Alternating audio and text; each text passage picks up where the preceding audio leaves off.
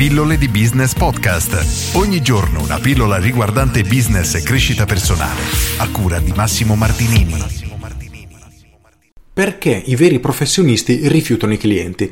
Questo è un argomento estremamente interessante che purtroppo per molte persone è una cosa davvero inconcepibile perché nella loro testa rifiutare un cliente significa non guadagnare soldi, quindi sputare nel piatto dove si mangia, detto in maniera un po' grezza. La logica però che sta alla base di questo è che una persona estremamente competente sarà focalizzata su un determinato tipo di clientela, un determinato tipo di target, di pubblico, di persona e non tutte le persone sono suoi clienti perfetti. Ti faccio un esempio sulla mia persona. Io ad esempio rifiuto tantissimi clienti perché semplicemente per il fatto di non essere sicuro di riuscire a portare a quel tipo di attività, azienda, business, professionista che sia, un determinato tipo di risultati. Siccome il mio punto di forza sono appunto i risultati che riesco a portare, che non sono quei piccoli aumenti di fatturato più 2%, 3%, aumenti un pochino le vendite, ma a me piace lavorare in maniera veramente forte, quindi cercare di fare un per 2, un per 5, un per 10 in alcuni business. Qualche giorno fa parlavo del mio cliente massaggiatore, Matteo, che in 5 mesi è passato da fare 1400 euro al mese a fare 12.000, aprendo il suo secondo studio, di recente aperto il terzo e quindi avere risultati molto molto importanti.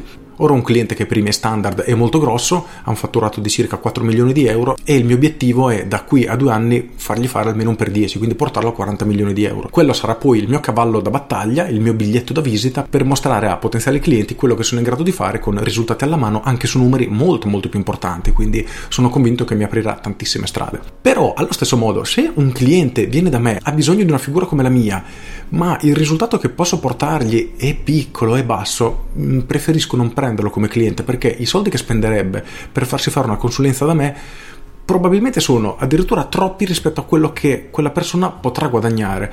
A volte è semplicemente perché è brutto da dire, ma è così. Molti imprenditori hanno dei modelli di business e delle attività che non hanno proprio senso di esistere e quei clienti lì io posso metterci anche tutta la buona volontà del mondo, ma sono oggettivamente insalvabili dal mio punto di vista, quindi sono destinati nel, saranno anzi destinati nel tempo a chiudere. Altri semplicemente non sono nella mia area di competenza, quindi anche qui non riuscendo a portare risultati e i risultati che porto ai clienti sono davvero il mio core business, quello che i clienti vogliono da me è il risultato e prendere dei clienti e non riuscire a portargli questo risultato per me diventa controproducente. È vero, mi faccio pagare, guadagno qualcosa da questi clienti, ma poi nel lungo periodo mi si ritorce contro. Siccome il mio obiettivo non è quello di entrare oggi e tra un anno scomparire cercando di aver fatto più cassetto possibile, ma è di restare nel mercato da qui ancora per tanti tanti anni e crescere sempre più, devo assolutamente limitare questo tipo di cliente a cui non sarei in grado di portare risultati. Oltretutto credo di essere l'unico consulente in Italia che offre garanzia soddisfatto e rimborsato anche sulle consulenze, per cui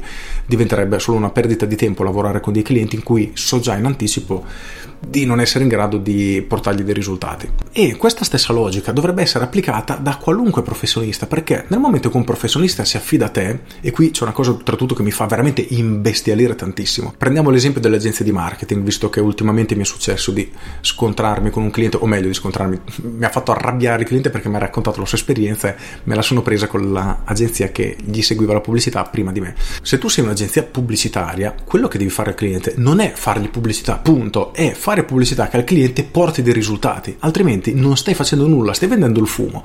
E se il cliente è inconsapevole di questa cosa, è il tuo lavoro, la tua responsabilità farglielo capire. Perché se un cliente viene da me e mi dice vendimi questo, non so, una penna, e io so che questa penna è uguale a quella che fanno altri 150.000 competitor, non ha nulla di particolare che la rende unica, quindi che sia sfruttabile lato marketing per essere venduta. E l'unico modo che ho per riuscire a venderla è comprala oggi perché te la vendo a metà prezzo, ecco questo Anzi, se un'agenzia vi fa qualcosa del genere, cambiate agenzia perché vi sta rubando i soldi e la pubblicità che state facendo sono veramente soldi regalati alla concorrenza, perché tutti si rivolgeranno a chi compra meno. Un potenziale cliente che vede la pubblicità penserebbe: "Ah, cavolo, devo comprare le penne, perfetto, andiamo su Amazon e compriamole dove costa meno". E voi avete fatto pubblicità alla concorrenza. Per cui se un'azienda quello che fa è pubblicizzare semplicemente delle offerte a scadenza, oggi offerta su questo, oggi sconto su quest'altro, domani offerta sotto costo su quest'altro ancora, ecco, cambiate immediatamente perché state veramente buttando via soldi e non state costruendo nulla.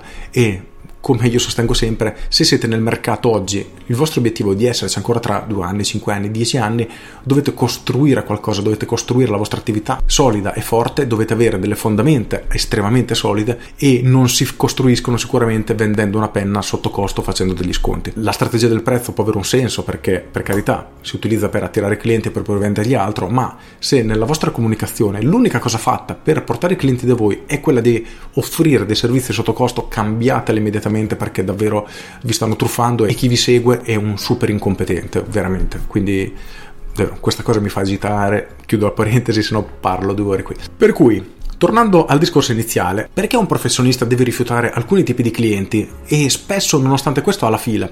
Proprio per questo motivo, perché un professionista vero si concentra sul risultato. Ora chiediti, se questo cliente viene da me e io lo servo, sono in grado di portargli il risultato? O non dico il 100% di sicurezza, ma ho una probabilità estremamente alta di riuscire a dargli quello che effettivamente lui cerca? Se la risposta è sì, allora ha senso prenderlo come cliente. Ma se la risposta è sì, potrei farlo, però non è proprio il mio cavallo da battaglia, questo non è quello che faccio, non è la mia specialità, allora in quel caso io ti suggerisco di non prenderlo piuttosto di consigliargli di rivolgersi a un altro professionista che è esperto in quel campo. Anzi, in questo caso inizia a costruire delle collaborazioni, delle joint venture con altri professionisti e loro allo stesso modo se hanno un cliente che ha bisogno di risolvere il problema che tu sei specializzato nel risolvere, magari lui stesso ti passerà ai suoi clienti e iniziate a creare delle collaborazioni estremamente proficue.